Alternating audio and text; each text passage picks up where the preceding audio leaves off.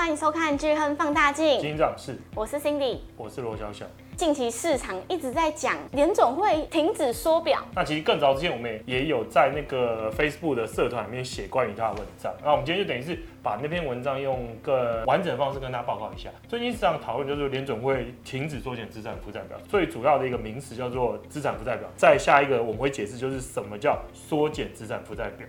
那接着就是那为何联准会可能在最近停止缩减资产负债表，跟这件事对市场的意义。好，我们回到联准会资产负债表。联准会你可以理解成，它就跟一般的公司一样嘛，它会有资产端跟负债端。基本上在利率逼近零 percent 之后啦，联准会货币政策操作方式跟过往有了很大的差别，因为利率已经接近零了嘛，所以它没有办法单纯透过进一步调降联邦基金利率来刺激经济复苏。它取而代之新的方法就叫做买很多资产进来。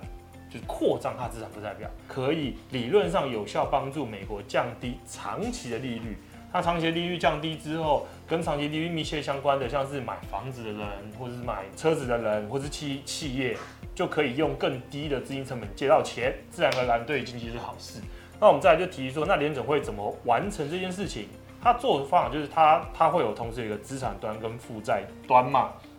那联准会的资产端是什么？就是它会去购买美国公债。还有购买 MBS，那资产端增加，负债端就增加。那负债端通常什么是跟随增加？两个，一个是银行的准备金，你可以想象成是原本的公债被银行买走了，那联储会就说我要多买一兆，所以我直接把我账面上的美国公债增加一兆，然后你的准备金多一兆，就这么简单，它就是一个电脑上直接调整就搞定。那另外一个会改变的是，美国公债以美国公债为例，它除了可能大部分停留在银行的账上之外，另外就是美国政府、美国财政部可以发行更多的公债。它发行公债，你联准会把它买走。被联准会买走的过程之中，财政部会收到什么钱嘛？他发了一个债权的凭证，你把它买走，你给他钱，所以这个时候财政部在联准会的那个现金账户、存款账户的钱就会变多。所以通常联准会透过买东西。买公债跟 MBS 来提高银行的准备金，跟提高财政部的现金余额。那这样是为为什么可以对市场有利？因为如果银行的准备金变多了，当你手上钱变多，你就会你就可以更积极的去把钱借出去。如果只是停在那当准备金，赚的报酬很低嘛。可是我假设说我借给一个企业好了，我我存在联准会可能一年的利息是两个 percent、三个 percent。可如果借给随便随便举啊，我借借给 Intel Intel 好了，他可能给我的利息是五个 percent 六个 percent 嘛，所以这个时候当银行准备金变多，理论上它就会去增加它的放款，经济就会起来。那另外是我们刚才提到的财政部，当财政部手上的钱变多了，它就可以增加政府支出，这时候对经济也是好事。所以为什么联准会资产负债表很重要，就是因为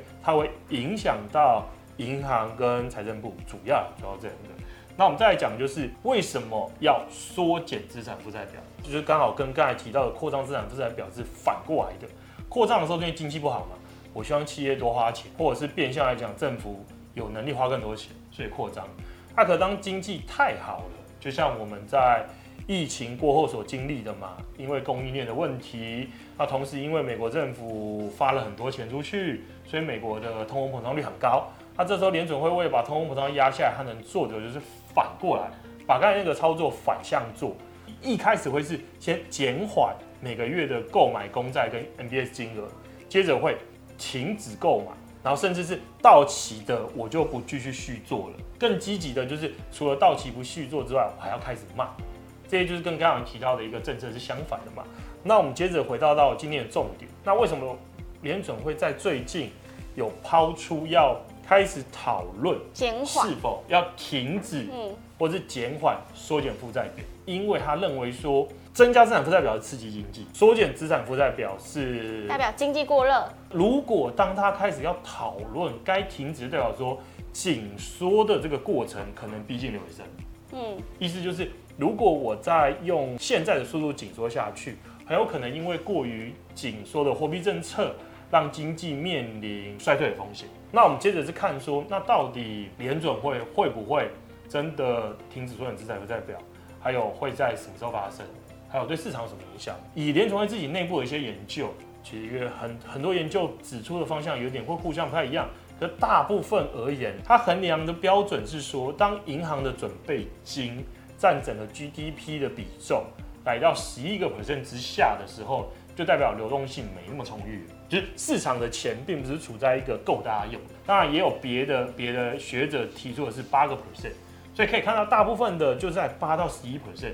是一个他们认为的一个下限的一个范围。这数值现在是十一点七 percent，所以如果你假设十一 percent 是对的话，那其实离十一 percent 是只差一点点距离。嗯。第二种衡量方式是银行的准备金占银行的资产的比重。这个数值的话，有人喊出是十四 percent，那目前也是蛮接近的数字的。如果我们目前的流动性尽管现在还是充裕的，可是随着资产负债表缩减的过程中，流动性什么时候会开始变得没那么充裕，而限制联准会的缩减资产负债表？那我们去看一下，会发现说，其实近期啦，联准会的缩表大部分反映在一个东西之上，就是说负买回协议。负买回协议的快速的降低，刚好填补上了资产负债表缩减这件事，而没有影响到银行的准备金，还有财政部的现金余额。这是这是为什么我们尽管已经经历了资产负债表缩减，大家还是很开心，股票也是一直涨，原因就在这里，因为并没有冲击到银行跟。跟财政部的一个充足的一个现金的准备，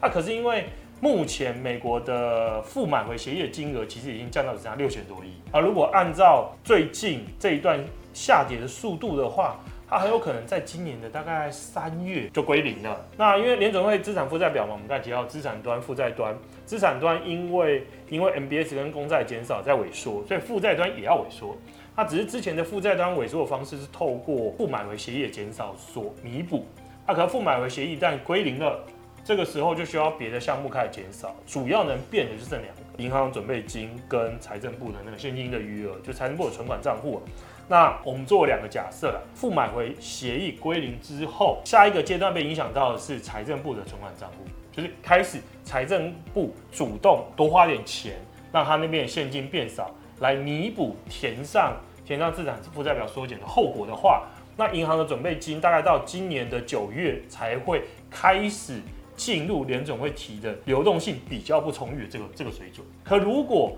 负买回协议归零之后，下一个被冲击的是银行的准备金，时间就会大概是会在今年四月。所以这也是为什么我们可以看到很多金融机构说夏天是关键，很多人喊说夏天会开始放慢缩减资产负债表，原因就在这，就今天算出来时间跟我们接近嘛，不是四月就九月，所以大概四到九月，尤其是大家都看到这件事，所以他如果先发制人的话，确实很有可能在这之前就开始先减缓缩减的规模，然后让负买回协议降到零的时间可能延续比较久，然后让他对美国的财政部的存款账户还有。对于银行准备金的冲击变得比较慢一些。那再下一个就是，那到底对市场什么影响？缩减资产负债表冲击到银行准备金之前都不是太大的因素，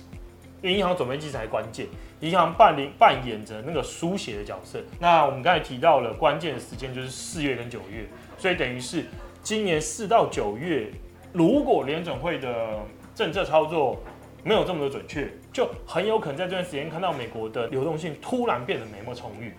它的互相的短期的差异利率很有可能会飙升，这时候就会对市场造成负面冲击。所以这也是为什么我们从去年年底之后对市场看法调整成非常正面原因，就在于我们认为说，综合刚才提到的这种存款准备金，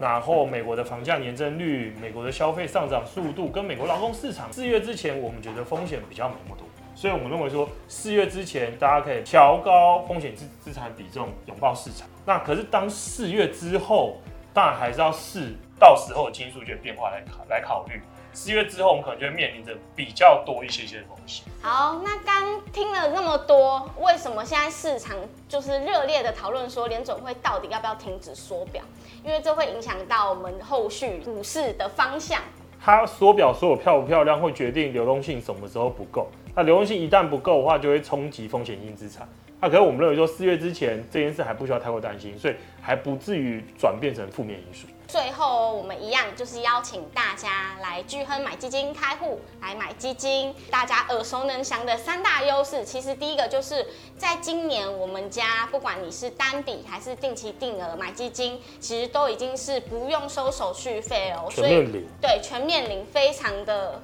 划算，而且我们家快要四千档。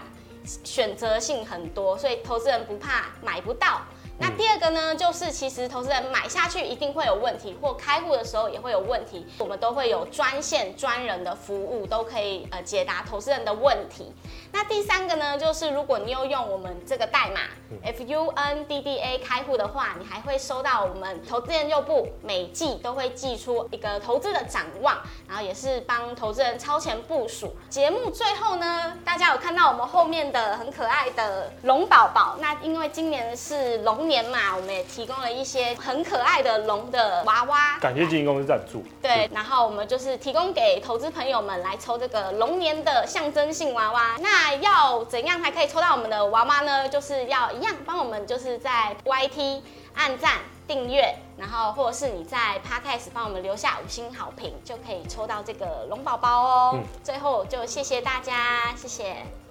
拜拜。